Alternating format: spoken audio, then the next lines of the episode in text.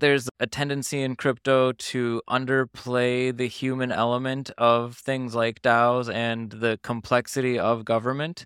But we also have a bunch of brilliant minds that are working on this. And the reason why they're so brilliant is not because of what they know today, but because of how they learn and how they bring that knowledge from several domains into use in these new domains. That was Jordan Gray, and this is the second from the Lisbon special series recorded at NearCon Beta 2022.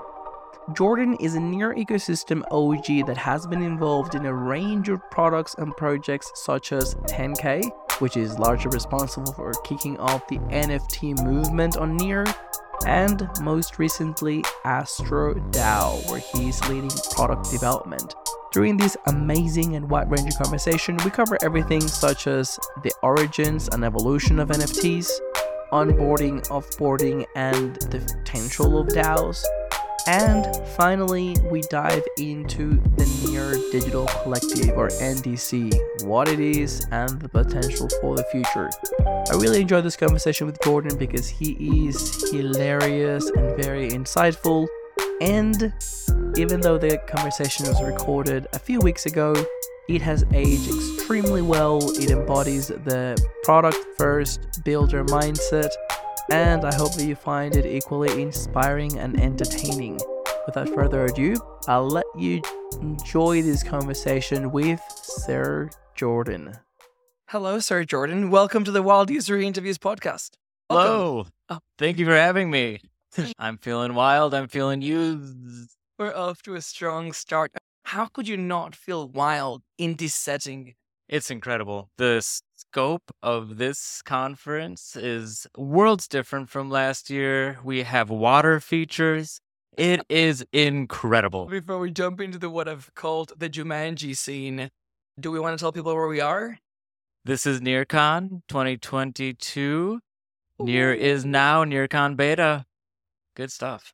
So, this is one of the few very exciting and privileged interviews where we get to do this in person. Yes, it's such a pleasure to see you. I such don't even treat. have to reach out too far to touch you, which I shall promise will be not happening during this interview.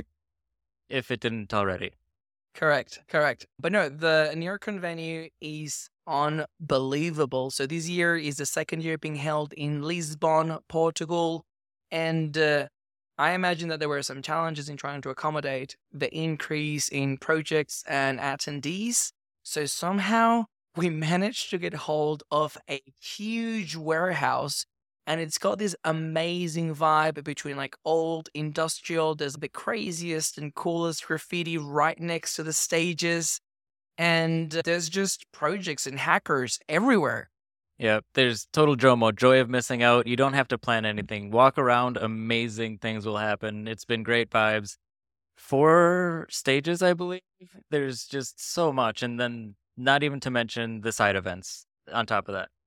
Indeed. In fact, if you were not able to make it to NearCon, you probably know more about the presentations and the content if you've been watching the live streams. Because as Jordan mentioned, it's just overwhelming with events and information. And most of the fun, to be honest, if you're here, is just walking around and meeting people and trying new things. So I'll definitely be watching all the live streams on airplanes yes. over the next few weeks. Plenty to catch up on. And just to clear up the reference to water. Yes. There's I believe that the weather has been lovely since we've gotten to Lisbon. There has been a bit of rain, but it's nice because it doesn't come down really all that heavy. And then when it lets up, it's just so beautiful. And then the sun shines through the clouds and it's great. But the rain that does come down has been hitting the warehouse and the, the roof has let some water through at points in time. And the whole vibe, because of that, is incredible, I think. I enjoy it. I am a fan of chaos and just like letting things happen and rolling with it. And the crew here, the crowd here, everybody's been rolling with it. I actually love that you mentioned that because I said it out loud a couple of times and people gave me a weird look. And I was like, maybe that's not a thing, but I'm the same. I love the sense of, I guess it's organized chaos because to your point, there is a stellar crew that is able to react very quickly and appropriately to these threats as they fall from the roof. And I just want to say that I never really understood what our relationship with SailGP is or was or will be. But the best thing I've seen in this conference is the SailGP booth displaying sailboats across the sea with an insane amount of torrential water falling in Just coming down from the sky. Yeah. all around it. That was quite the scene. Yeah. They were joking they should have brought a boat. I think they should have. It is what it is. Um, Jordan, why don't you start by telling us who you are?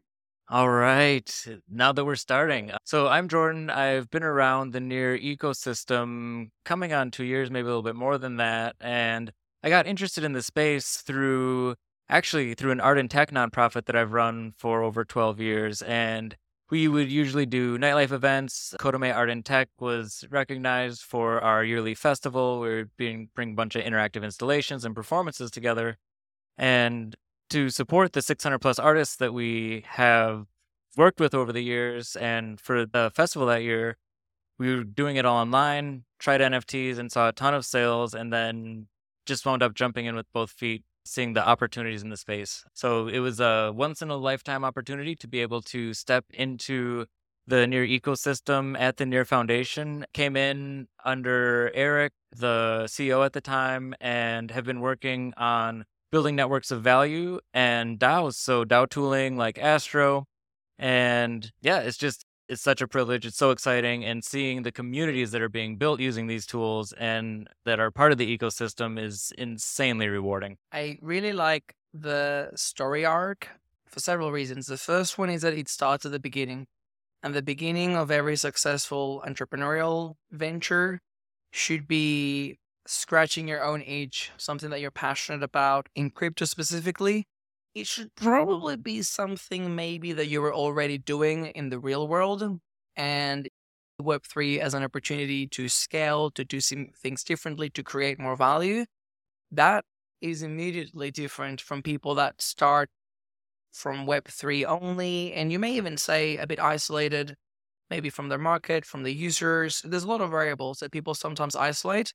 So I really like that a 12 year art and tech yeah. nonprofit finds its way into Near, which leads to my next question. Why Near? I'm imagining that at the time there were many other ecosystems.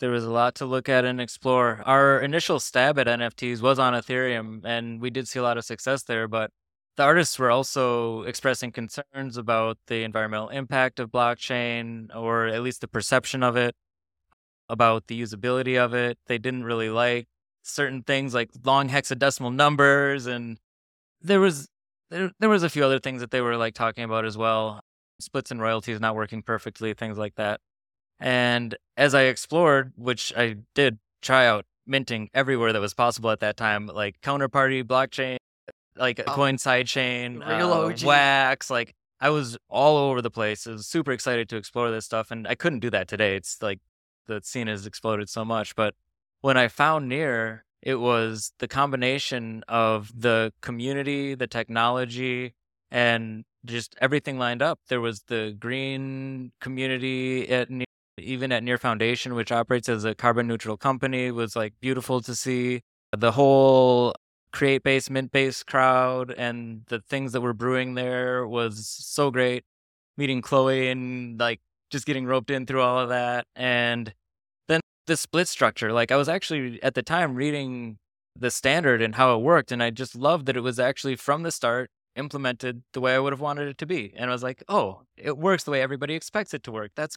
I was also I'm nerdy. I was very attracted to the open source culture around near the whiteboard series, the fact that they were getting into the nitty gritty of how the mechanics worked with other chains and having intellectual discussions about those things, not talking about token pump, whatever, but actually just talking tech and there being open office hours where you could listen to every team and what their status was. No, no crap, just the real talk. So I was really attracted to the authenticity and the qualities of the new ecosystem. I think you definitely made it further up in the chain, but I can really relate to starting just as a community member you discover the technology, you start diving deep, you like what you see, and it is through both your body of work and making connections with people that you start like being exposed to new opportunities. Mm. You know that I often tell people that before there was code, there were the creatives.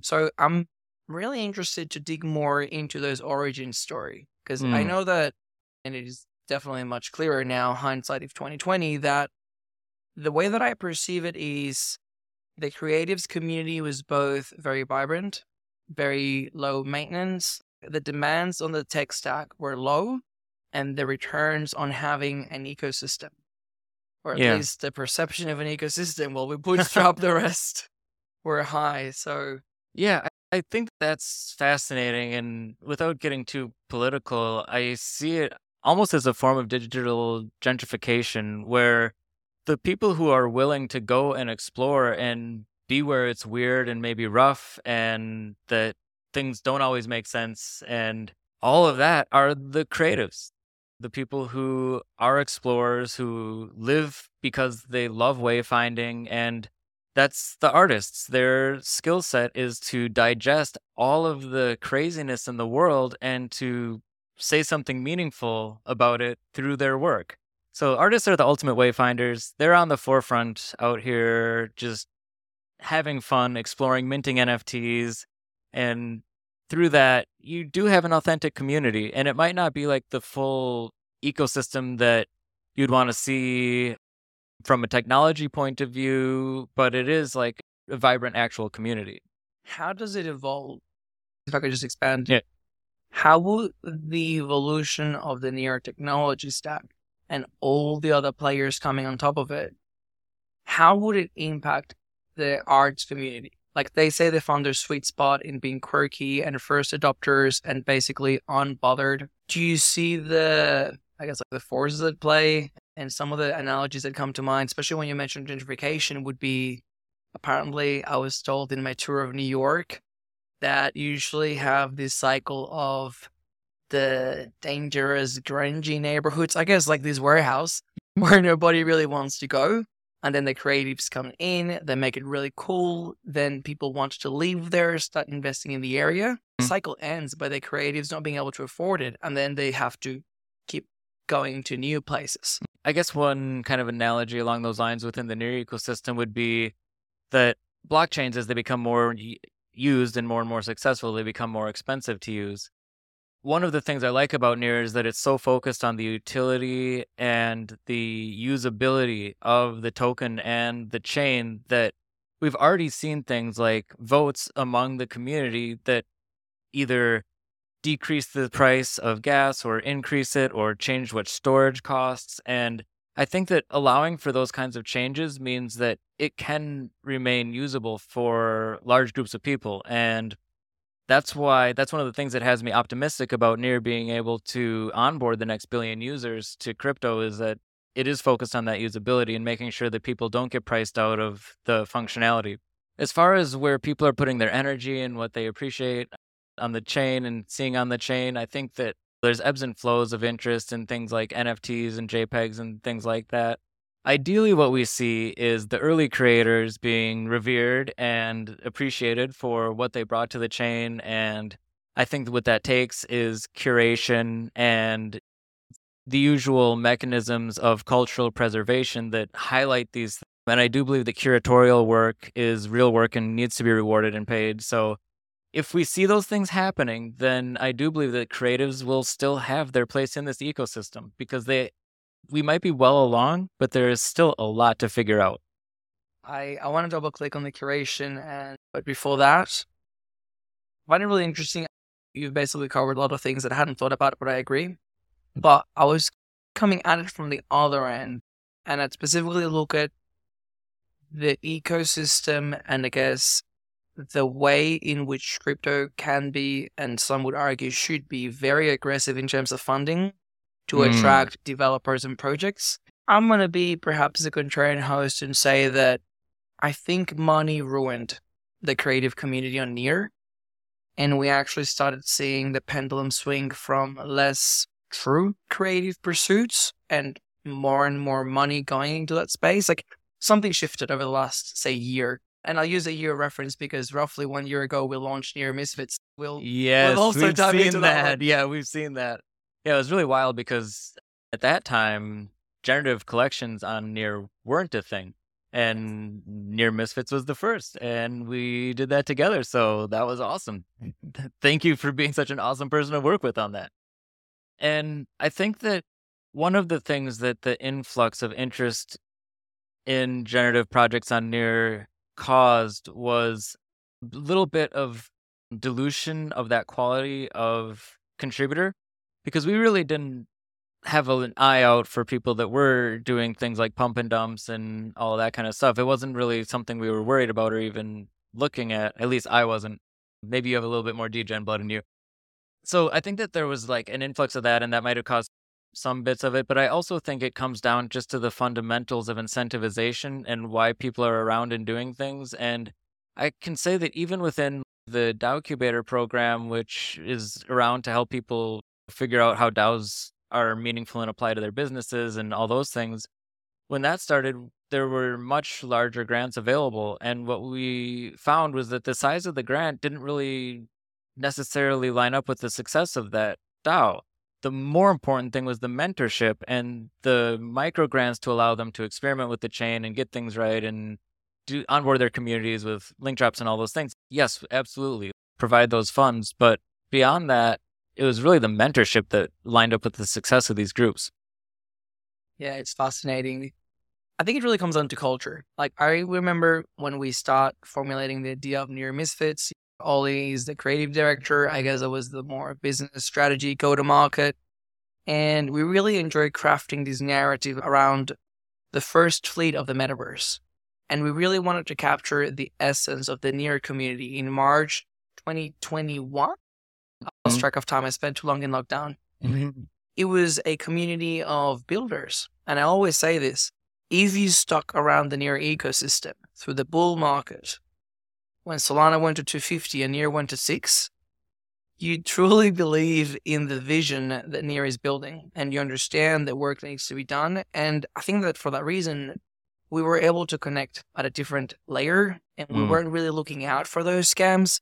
We understood, I don't want to put words in your mouth, but I'm going to assume that we both understood the need to create that culture around art and NFTs because we could see thriving communities on Ethereum and Solana. So bringing that to Near was essential. Yes. Jordan through 10K built a machinery that could be enjoyed and has been used by many projects. And we were gratefully the first project to go through, which was amazing because I've always had a major like, passion for product and user experience. And it was really good to basically be both the user and almost like the co-builder. I've mentioned this, but I really enjoyed having the meetings with the developers and with everyone involved. And it was really interesting The first time is always the hardest whenever you're building anything that's meant to be reproduced. And I feel like we did a lot of good work hashing through the rough edges of what it takes for creatives to put out generative collections on Near. And because of that, Yeah, we had something that was reproducible. Yeah, and I don't know if struggling is the right word, but that is definitely something that Ollie and I have struggled with because we feel like we never signed up to- being that classic PFP pump and dump as we know it before. I'm pretty sure that if you asked either one of us what the floor price was at any one time over the last year, we couldn't tell you. We don't track those things. We've both kept building the near ecosystem. Ollie is down to a second funded project from Human Guild. Oh. Hopefully, Wow. we'll have more information on that soon. And I'm looking at ways at actually, maybe I'll just I'll leak it here. This is not going to hurt for another two or three weeks. But thinking of ways to bringing the project back to our roots and our origins, Near Misfits will soon be shifting to Misfits Makers. And we really want to make it around a community of founders. We don't really want to ask people to own a Misfits to be part of it, but we do want to make it clear that the conversation around the community is for building projects. We want to have regular events to flash out ideas. I feel like Yeah. a whiteboard session. I have an idea, the tech stack. We just get together and share. It could be like tech related, could be go to market, could be anything. The times have definitely changed. And I'm really happy to see that there's a lot of really good PFP projects that are truly innovating in Mhm. that space. So we don't really need to fill that gap. And yeah, I really like that. That's that's a nice leak, and it follows along the lines of yes, this was the first thing, and the vibe at that time was very different, and it was the founders that were there and the builders, and that's who bought the collection is everybody that was around and believed in that vision. So I think that it rings true to like continuing with that legacy and, further reinforcing it and acknowledging it is a really cool thing. I really like that at the time we got a small grant from the foundation to pre-purchase I don't know the amount. It may have been a hundred, may have been small amount of misfits with the deliberate purpose of ensuring that the misfits were spread across all the communities at the time. We Mhm. did reach out to every single one of them and I guess it was a very unsophisticated way of what they do now with whitelists and stuff, but that was meaningful for us, especially because the communities were small back then. And we see it with languages because I'm exposed to both the Spanish and the English speaking communities. There's a lot of activity in Spanish that I wouldn't know about if I didn't speak the language. And I know that this is being repl- replicated in the Russian speaking community, in the Vietnamese speaking community. So being able to be mindful about that and really bring them in, have mm-hmm. one makers global community, even though inevitably we will be splintering off, but also, and Sasha may be a time traveler, definitely a true visionary. He personally bought over 40, 50 misfits and he gifted them to very, very selectively founders, core contributors, OGs, as some people may describe today. And when we talk about misfits, for all its merits and flaws, the one thing that I really like is that a lot of those people still hold the misfit. And I know that it is a very unique and rare early user group that, like the founding team, they don't really care about flipping. And that's the sort of community we want to tap into. I'll tell you another funny story and we'll see how this one ages. I've adopted an amazing group of young Portuguese students. They are one of the few, even though the only team of Portuguese hackers that I've met. And I've been giving them some ideas, some suggestions, introducing them to people, everyone. Matt Lockyer, like Nate from Mintbase, like any questions that they have, I try to pull them in the right direction. I want to make sure they win. And I guess that it goes to that wanting to maintain the community super approachable, super open ended. Like, how can we make sure that Mhm. if somebody starts today hacking and they literally have like 10 year in the wallet because they're students, how can we make sure that they can grow in the same way that we grew one year Mhm. ago? I think, I mean, that aligns very well with just my beliefs on DAOs in general. And I think that the more permeable they are, the better. So the easier it is to join and even leave, the better. Because that way, you know, when somebody walks up to something, they have so many resources at their disposal, they can immediately begin contributing and, and feeling good about that. There's this positive feedback loop. And then also, if things aren't going well, there's no sense in sticking around. Like, of course, you want people who are willing to like hit some roadblocks and keep on working through them. And we see so many of those troopers in this ecosystem as we fought through many diff- different technical difficulties and uh, establishing standards for NFT events and all these other things. But you also want people to be able to leave and for that to be a fair and equitable and honorable thing to do so that it's not like this huge stigma. And that way, you don't have people who are either freeloading or just sticking around and actually doing more damage than good because of some resentment they hold or something like that. So I think that it's very important to think about not just the onboarding, but also the offboarding. And I think it could be controversial to say that, but I think that it's really important to give people that sense of freedom. And that is very inherent to me to the decentralized web and really the core values of what we're building. I love that you say that because I've been thinking about that a lot. I think it was in the conversation with the Magic Powder, Magic Mhm, Power mhm. uh, team. I mentioned that because some other ecosystems are a little bit stuck or restricted in the technology. In the weirdest of ways, they've actually had more time to think about their culture, their Mm. values, and their intent. They may never be able to execute on them, but you see more thought leadership. Before you could code, there were words. Mm, And that is something that I don't know if it would be fair to say, you remember the Moloch DAOs? Yes. One of the features that I really liked about them was a rage quit feature, by which you could literally rage quit the DAO and leave taking a proportion of the treasury with you. Now, it is clear that this would be only applicable or fair on a very narrow set of DAOs, as we've seen the potential uh, configuration of DAOs expand dramatically, but it does go to to your point of being meaningful about the offboarding. This is not the most subtle one, but rage quit is a little less subtle, but it's just as important. It speaks to that need of there being a clear and obvious avenue. And this isn't something even unique to DAOs or Web3. I think that even in corporations, some of the most expensive things that you can possibly do is hire and fire people. So if we build systems where those things are less expensive, we'll see people using the law of two feet to be making the most meaningful contributions they can with their time on Earth.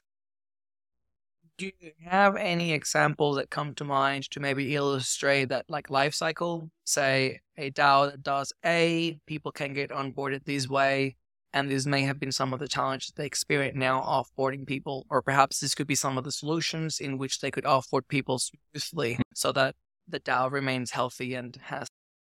Yeah, I think that a lot of it has to do with documentation and communicating it clearly, those avenues to the audience so that where they are, they can see that. So some people like reading their Gitbook documentation. Some people like hanging out in Discord. But wherever it is your community is, being sure that it that you're communicating the ways of joining, how to contribute, how to be a meaningful member, and then also then like how to exit. And it's very important to design the exit for yourself if you want true decentralization. If you're the founder of something, you want to be able to step away at some point.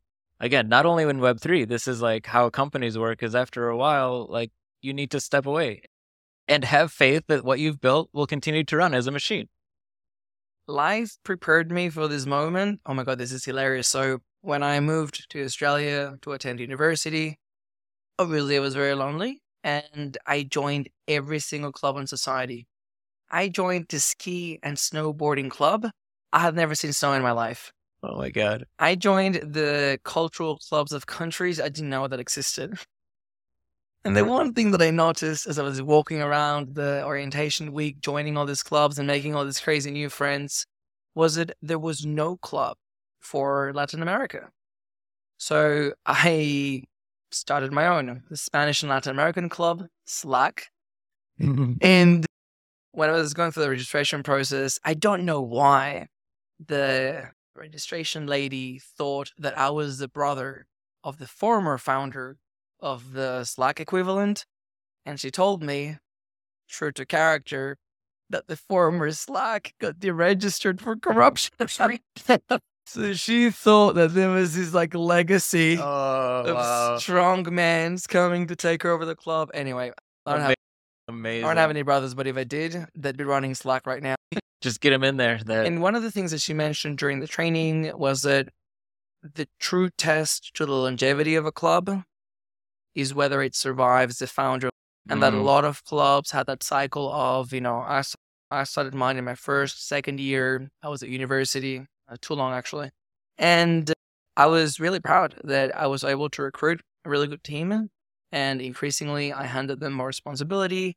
Even after I left, they rebranded, they changed the flag, they changed the logo, they've changed the activities that they run, but it's still there. That's and, awesome. Uh, considering that there's about three Spanish and Latin American people at that university,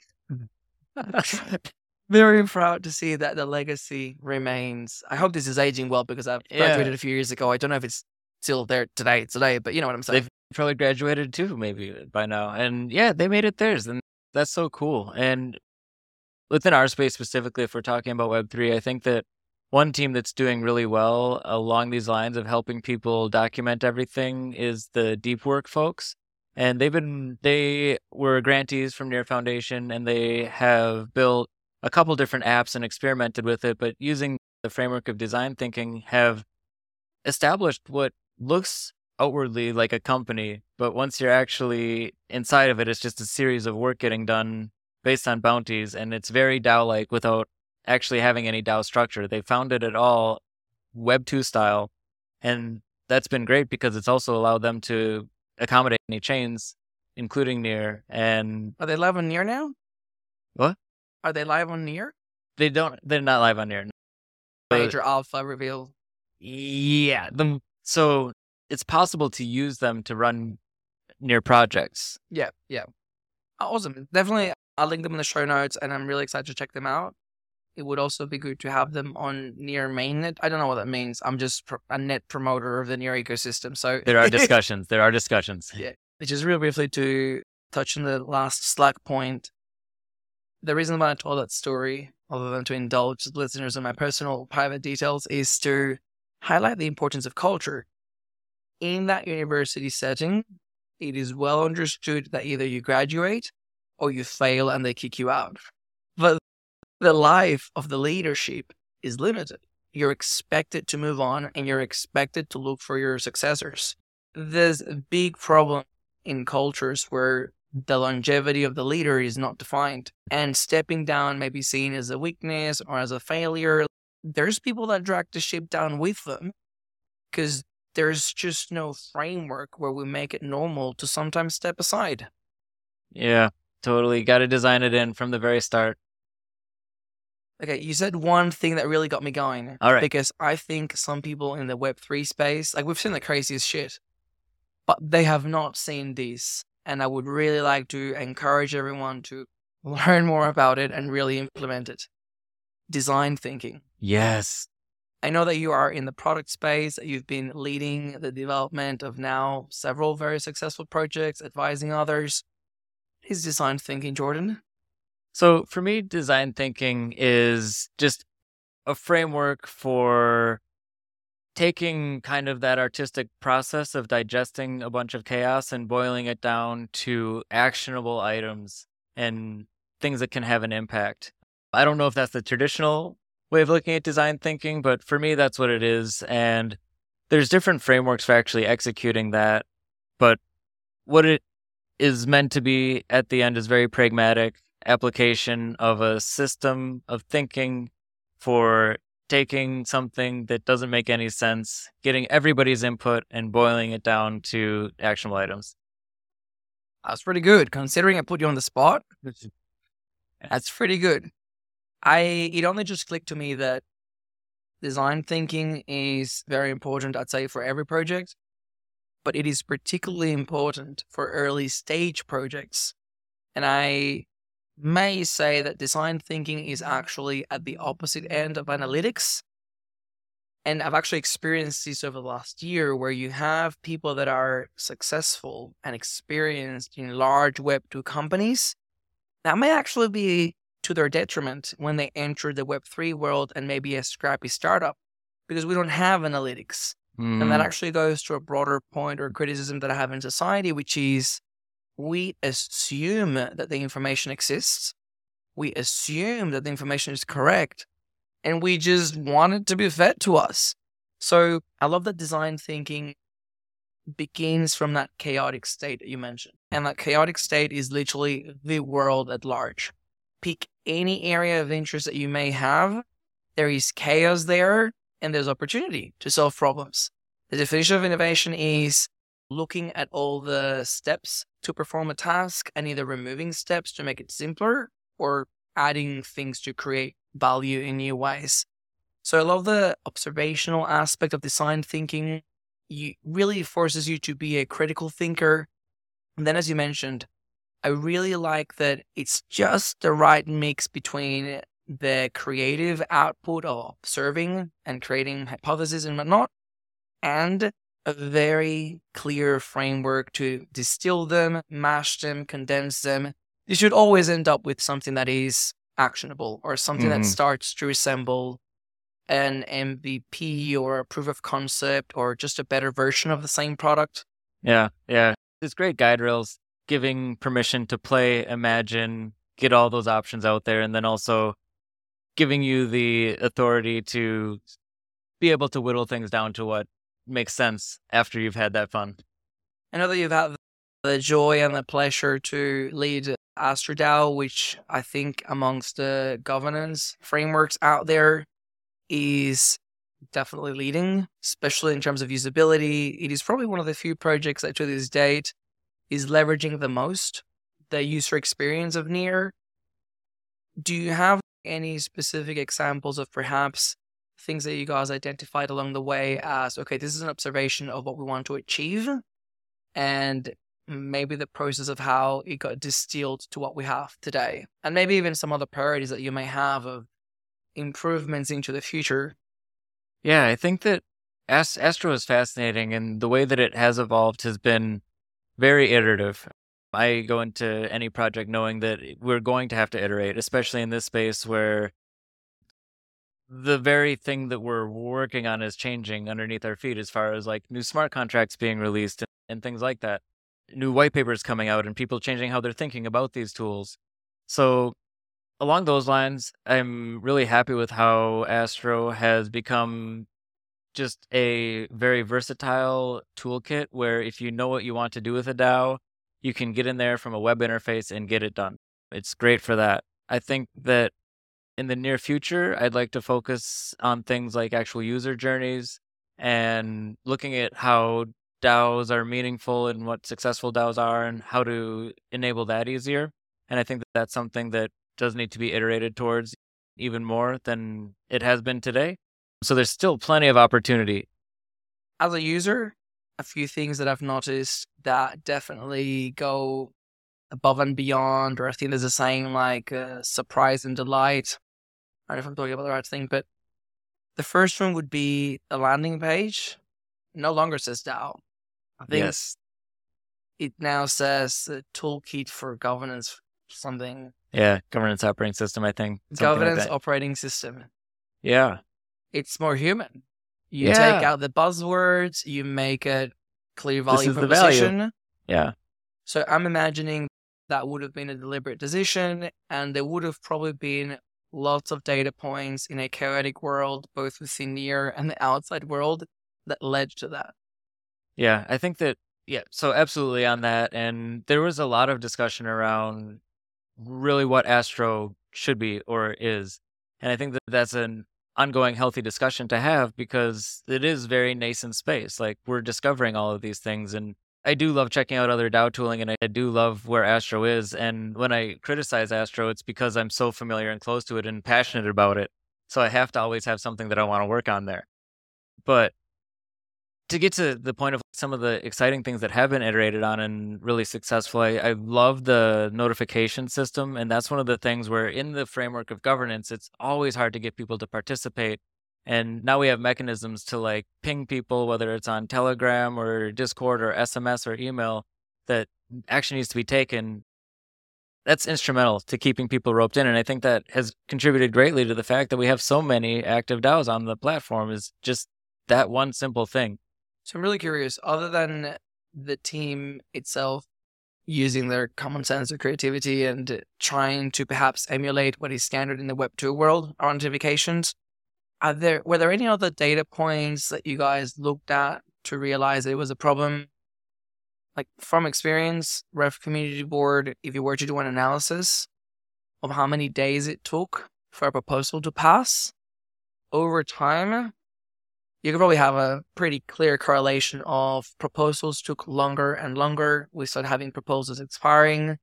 We had to remove members that were inactive, add new members. Like Mm. it is clear that while there is a cycle to every board and it is normal to step down and add new people, we did start to struggle. Like that that Mhm. community board has been there for I've been a member now for I guess close to a year, Mm. over a year. And it is a pain point.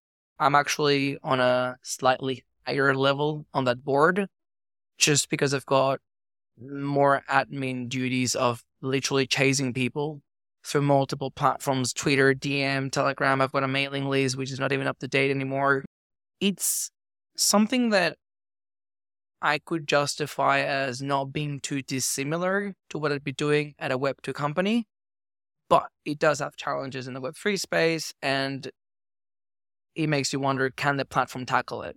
Yeah, and I've been chewing on that as well. I think that the what you're experiencing is totally normal where after time people's interest wanes. That's fairly human. And I always look at these things from the perspective of not trying to change what humans do, but trying to adapt the tooling around them to accept that this is how humans behave and they will behave this way. So why don't we work with it instead of against it?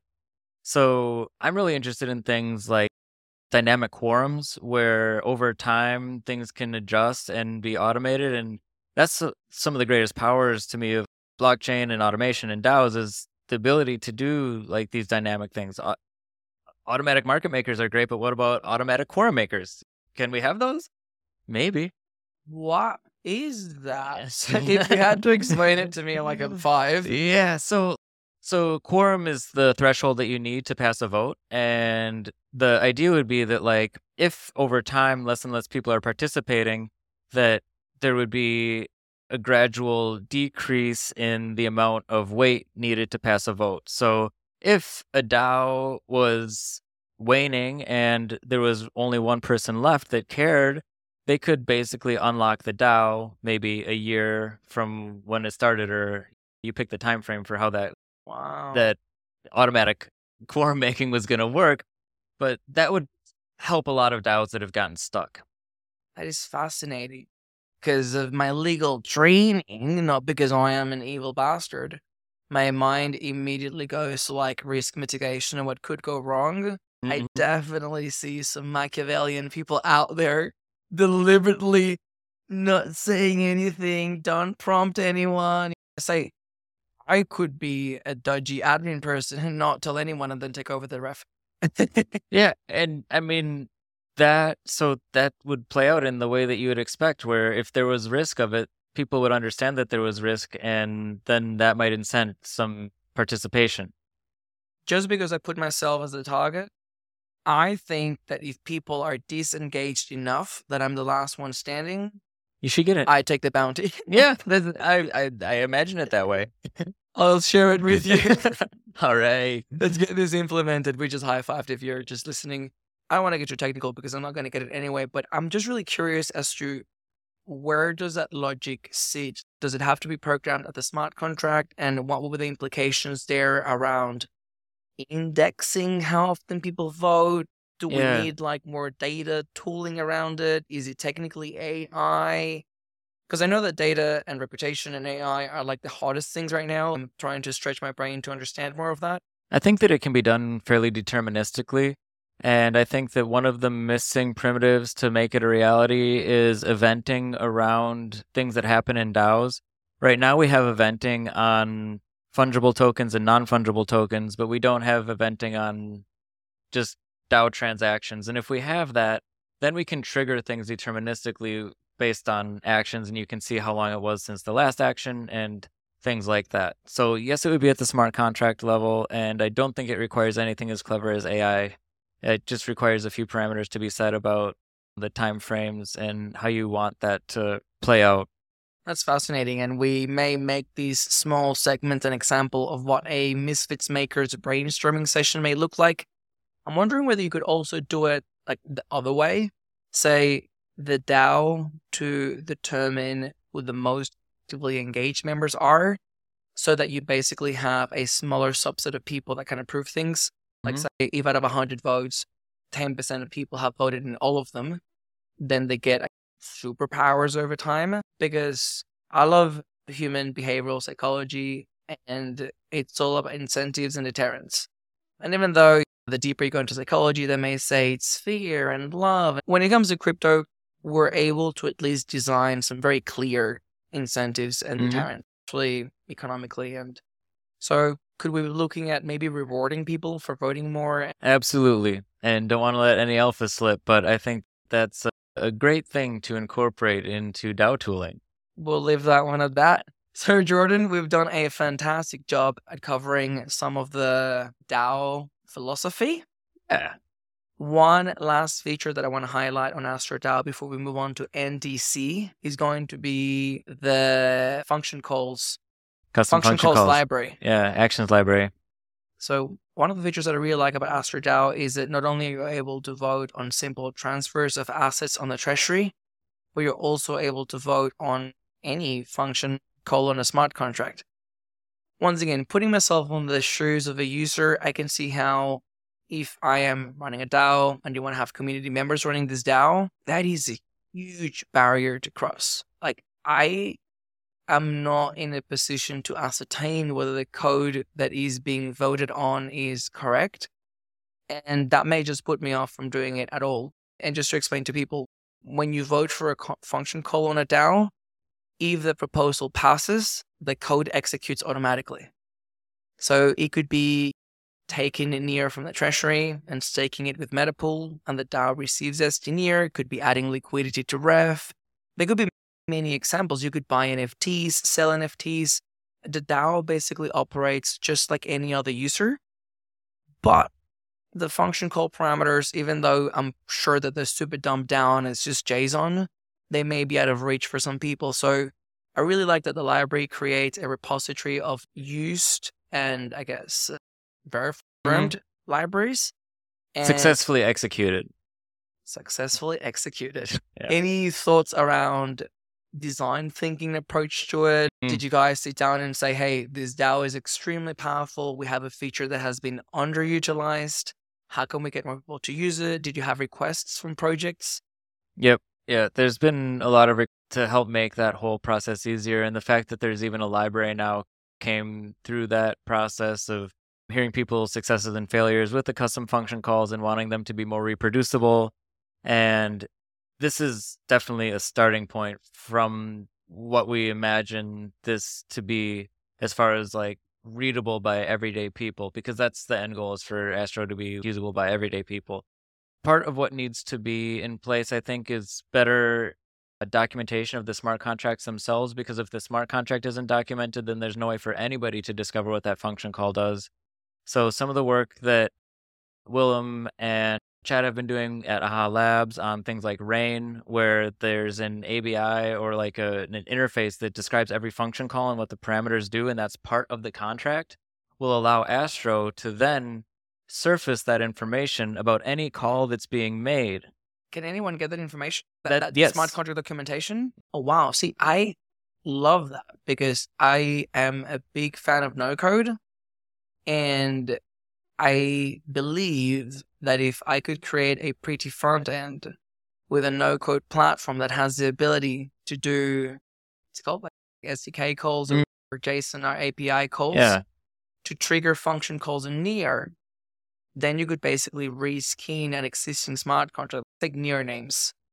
I'd love to see a proper, beautiful interface that uses the near names function calls. Same as you, I just don't know what the function calls are. And I'm sure it wouldn't be hard to find out, but this is just to highlight the type of user that I am.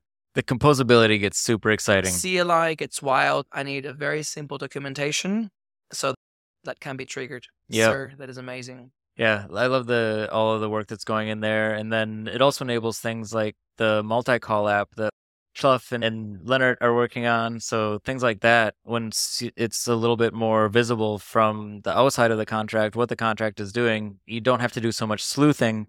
You can focus on just what you want to get done.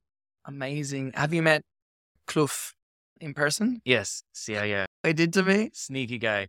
He's so sneaky.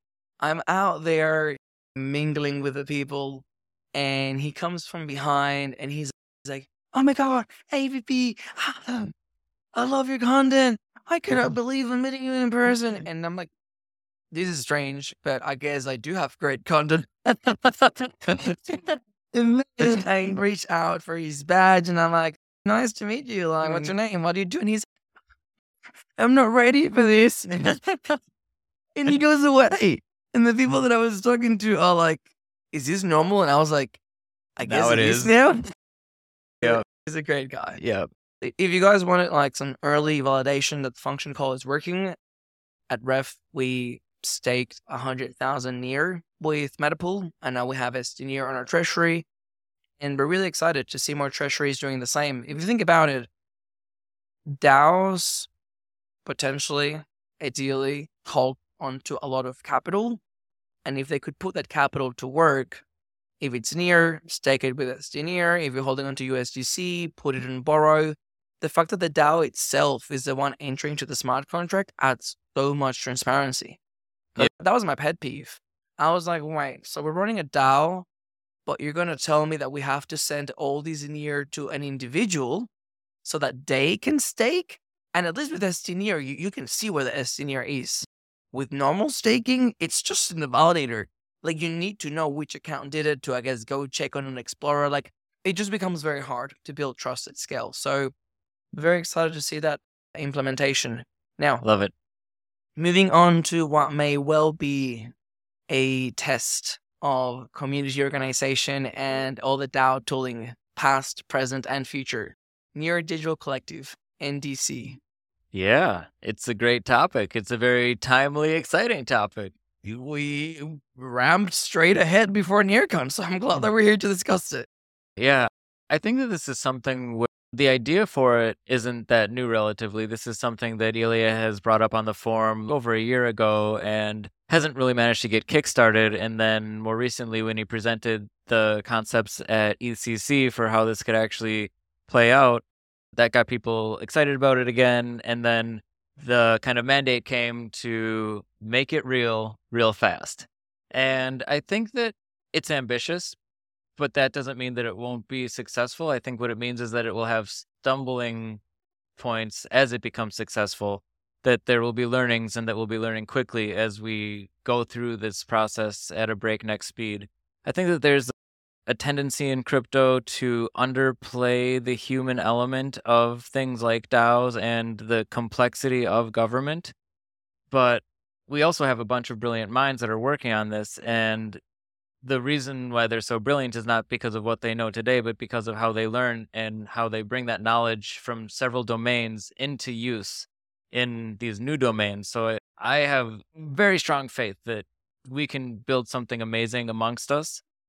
I don't think that it's going to be easy by any means. And I think that the people who are signing up for it now are just incredible troopers and just they're purely out of passion. It's almost insane, I will say, that that, that they're so dedicated, myself included.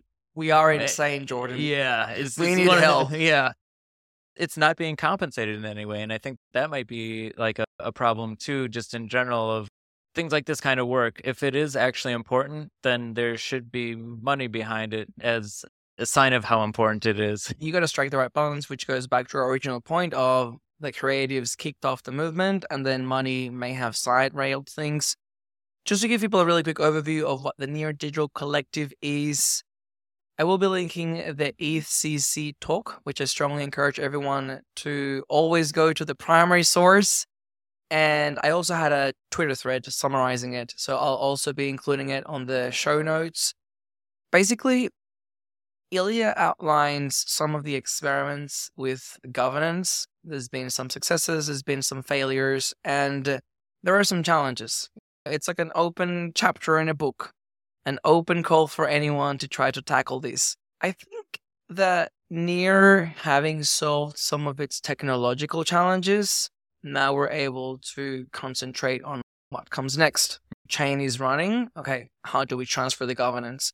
Few blockchains can say that. And one of the things that Ilya identifies is conflicting interests or how to align interests across all stakeholders. The very obvious examples would be something like a tragedy of the commons, where there are core contributors shipping code, creating real value for the network, but no real way to re- remunerate them, or there's mm. no clear pathways. And then on the other end, you would have people that are creating no value, and in some ways, they may actually be creating negative value, even as far as brand destruction and destroying community and extracting money from sources of funding. So this has been challenges that we've been grappling with since the beginning of humanity. We just face them in a smaller context for each ecosystem that you go into. Long story short, the proposal from EthCC, which is there as food for thought for the community to entertain, and we're now elaborating on it, would see the Near Foundation transfer 100 million Near over time to a treasury, and there would be three entities or three bodies. The first one would be an executive or an operations branch. They would be everyday operations people or we may see them as the counterparts of a Near Foundation employee, but from the community. The other two institutions fall under the Congress or the representatives for the near community as a whole. The first of those two is a house of merit. So full time, committed, well known, standing, reputable community members are part of that house. And then the second is the House of Congress, where people would be able to vote using quadratic, uh, something from their stake near. So they need to have skin in the game. There are some really interesting intricacies there around the decision making and which house vetoes whom and whatnot. But I feel like it is definitely, as an early experiment, a good balance between you must have leadership and responsibility. So, executive, this is your actual job. Somebody needs to show up and do it. House of Merit, you need to have the insight, the experience, but also something to lose, perhaps. You don't want to have people going rogue. And then the House of Stake, it's the same, but more detached. You'd lose money if things go wrong Am I describing it correctly so far? Do you have the same understanding? Do you have any? That's views? my understanding as well. That's the general shape of it, and I do see it as a starting point because it's very broad strokes when you're talking about governance of something of that level and needing to actually implement it. You'll get into many more details than that, and I think that that's what we're working through right now, as far as like looking at what that actual government, the governance like format is, what the features are of it, and then technically what's capable. And those kind of two teams or concerns working together towards something that captures the needs and what's possible. And then there's, again, you're mentioning the fact that there's going to be bad actors designing for that, designing for bots, designing so that the things that we know that will happen won't break the system. And it's usually boils down to Sybil resistance as like the first thing to look out for. So that's something that we have to design for. And then, yeah, maybe we need some mechanisms like KYC. Like maybe it's important to at least say, yes, this is a real human. We don't need to know all the details about them, just that they're a real human and that they managed to pass the KYC. You must have your DNA on the blockchain. You need to send us a blood sample or some other bodily fluid. All of them. I think you've started answering the question. I was going to ask, what are the main challenges and opportunities that you see with this kind of framework? But most specifically, I wanted to ask you the role of Astro in because there's something in Near that keeps happening that things click eventually, and you realize that it seems to me as a user and actively engaged community member that we have been very deliberate in building a strong governance platform like Astro. If we Mhm. were to go through all the features in light of NDC, a lot of them make sense now. Yes. And if we had to look at the very strong encouragement of basically every active community on Near to be on AstroDAO, it all makes sense now. Like, hopefully, a lot of these concepts, at least on the technical side, are not new. And hopefully, a lot of these concepts make it easier for people to feel comfortable even contemplating something like NDC. So, is this a mastermind planned many months in execution move, or is this just convenient and you guys now have an extra user? I said before that the Ilya talking about this idea of the decentralized governance is not new. I think that it's been clear that he's been passionate and interested in this for a while, and that has informed putting so much energy and effort into things like Astro. And it's just coming back around again that, hey, maybe we can implement it now. We've got the set of features, we've got all of it fairly easy to use. Maybe we can do it.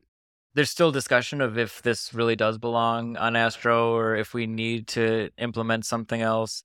I believe that it's going to be the easiest thing to reach for and that it's flexible enough to be configured however we do imagine it. We've seen very clever things with DAOs of DAOs and different kinds of weighting of tokens and things like that. So I think that it's totally, depending on what features we wind up deciding we need, feasible that we will see it on Astro.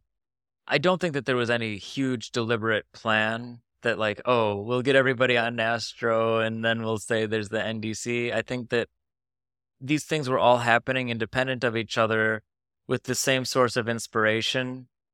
and people getting excited about those thoughts and those North Star. ideas. Yeah. So there was the North Star and it's it's brought us all in the same direction. And it's great that some of these things are now dovetailing into each other in a way that, like you said, clicks. It feels right. Makes sense.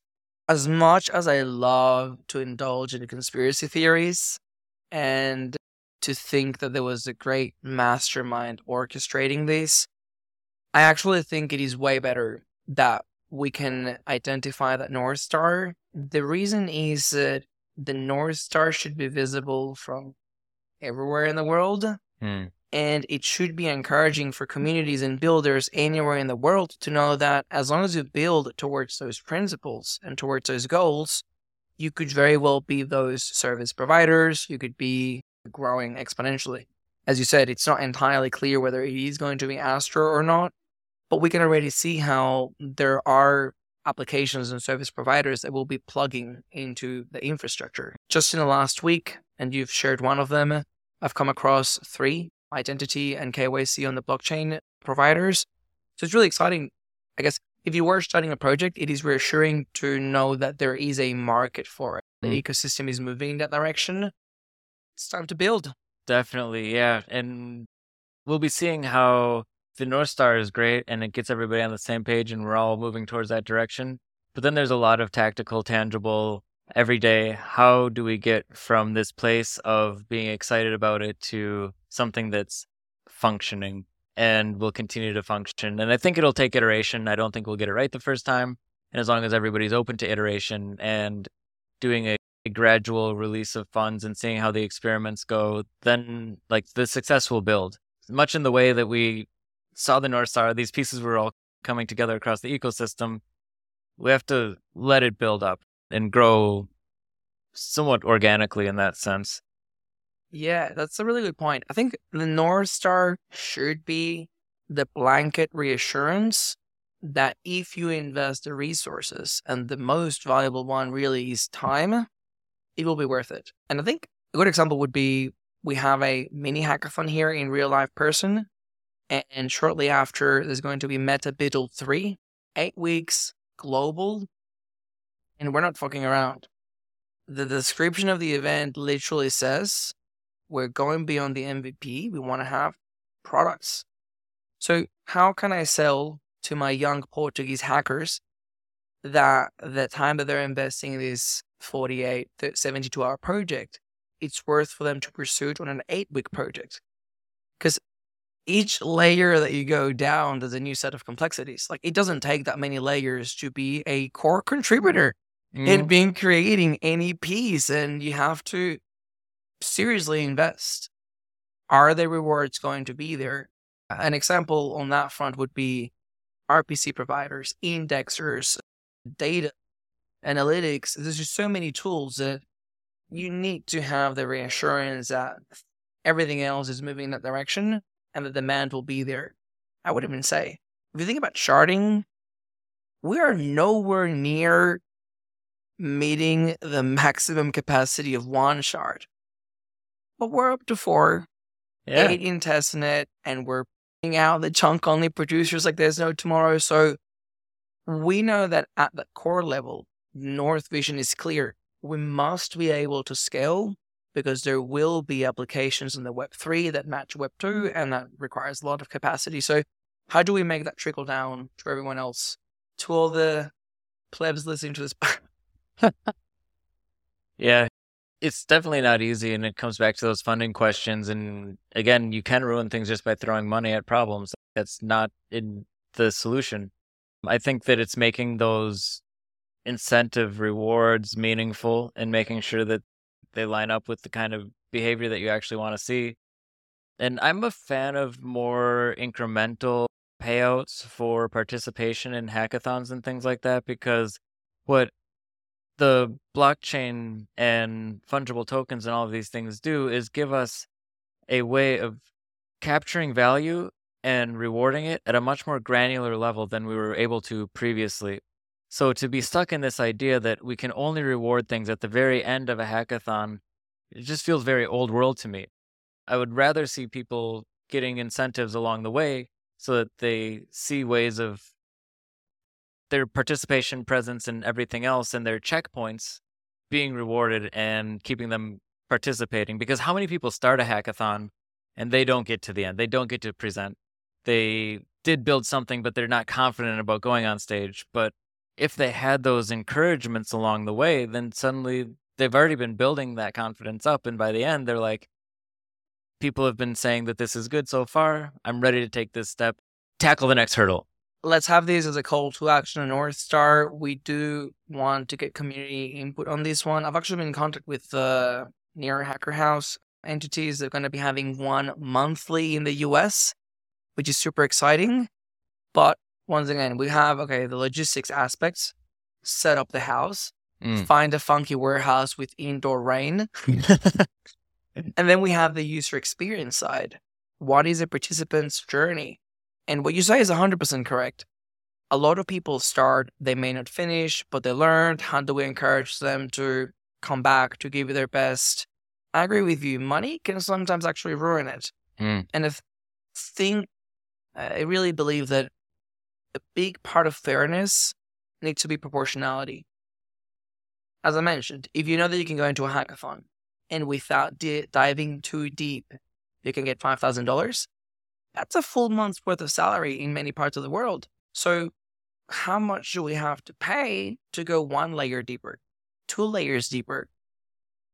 During a bull market, it's not a problem, but during the current market conditions, it's actually broken. Like, we can't afford to get developers full time to build what they have to build because they can just do smaller gigs and still get compensated fairly. And before I get assaulted when I walk out of this podcast booth, oh I am in no way trying to reduce rewards for hackathon participants, but I do feel like there could be ways to align incentives. Say, for instance, as we've had the prelude of one monthly hacker house, and this is going to be increasing around the world. What about if you participate in the first one? By joining the second one, the rewards can actually compound. Mm. And hopefully, the quality of the code compounds, the quality of the community compounds. That may be a tangible way to see both growing in tandem. And that may like even that. be if you don't even do much in the first one. You put in halfway through GitHub repository, you're not going to get any money. But if we can see the progress over eight months, let's be honest, that is a truly valuable developer. What you've learned, yeah. bumping into walls for many days, I love my job because this podcast booth has air conditioning and you are one of the best guests we've had. But just over your shoulder, I can see this massive space full of tables. And I am always amazed at how many people are sitting there on their laptops coding away. This is like Disney World for geeks. Like we've had fire twirlers and a bunch of food and drinks. Like these people are so committed even if the code is shit, it's fine because it's not going to be shit forever. Mm. Yeah. I think, I hope. Oh, yeah. That's why you have tests and eventually it, it runs well. But it, I think that's, it goes back to that person who's attracted to the near ecosystem and the fact that some people just have fun coding and that is their Disney world. And I, I knew people like that when I was first doing like chiptune concerts. I was throwing music like events for folks and there was people that would show up and just sit on their laptop the whole time and be coding at the show. And that is something that I was surprised by, but I love too. It's like everybody gets to do their thing and there's room for it and everybody gets to enjoy however they need to enjoy. If you're listening to these and you haven't already, definitely try to go to a crypto conference near you. I experienced it for the first time at ETHDenver earlier this year, and I loved that ultimate libertarian approach where I actually think it was harder for the speaker because people are in and out of the room. Half the audience is sitting, like, I guess, facing the stage, but on their laptops. Like, I really respect it because back in my university days, academics whose egos were larger than the entire building, they would have kicked you out of the building. Oh. They would not let you in late because you would interrupt them. And if you were on your laptop consistently, they'd be like, hey, don't take notes. This is recorded. Shut your laptop down. If you want to do something else, get out. Like it was micromanaging people in a way that I know did not lead to any better educational outcomes. And I mean, clearly, clearly people were doing like online shopping and stuff. It's mm-hmm. not like they were doing much output, but I do respect that in crypto, everyone has full lane to do whatever they want. Some people are coding, some people are. And we meet somewhere in the middle, and we'll see over time how it evolves. There are times that are more stressful, and we do have to push. But at least this event is amazing, and I'm glad I'm here. Absolutely. And, and you can't play down the need to celebrate. And I think that so many amazing things have happened in the ecosystem. There are so many people deserving of a little celebration, and I do love to see it when they get that. A hundred percent. Sir Jordan, I am mindful of time. I need to literally run. Eh. We have a pitch competition tonight, Metapool with Human Guild. There are seven games presenting their games, Awesome. their progress so far, and the winner will be getting 20,000 ST near delegated to them through Meta Yield. I don't want to brag, but I have enough meta to sway this competition. Nice. And I want to go and find the game that I think could be the most fun and could bring the most users. I've always believed this, but is this certainly true in a bear market? We need things to do on chain that are fun. We need things to do on chain that are independent of price. That's why I really respect your work with all the creatives, people that are creative, committed to their craft. Because beasts obviously have had a bit of a heat in the bear market as well. And yeah, I don't know why, but I get like this like weird fascination with seeing transactions go through on chain. Oh, I- love just watching. Even there's the the near dot stream NFT dot near dot stream. All of the NFT transactions that happen because of events now, you can just watch them flow by, and it's fascinating. And you can see trends popping up of, oh, that thing must have just launched because a ton of them are minting all of a sudden, and it's great. How many basement spies do you think are just sitting there monitoring all the transactions? I would be so surprised, but I would also not be surprised. Definitely more than one. Yeah.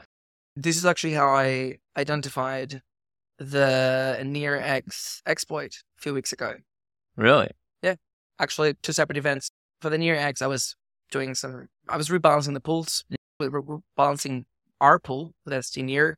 The markets were shaky, so all the pools were off balance. I'm guessing a lot of people were swapping into Near to sell to USDC.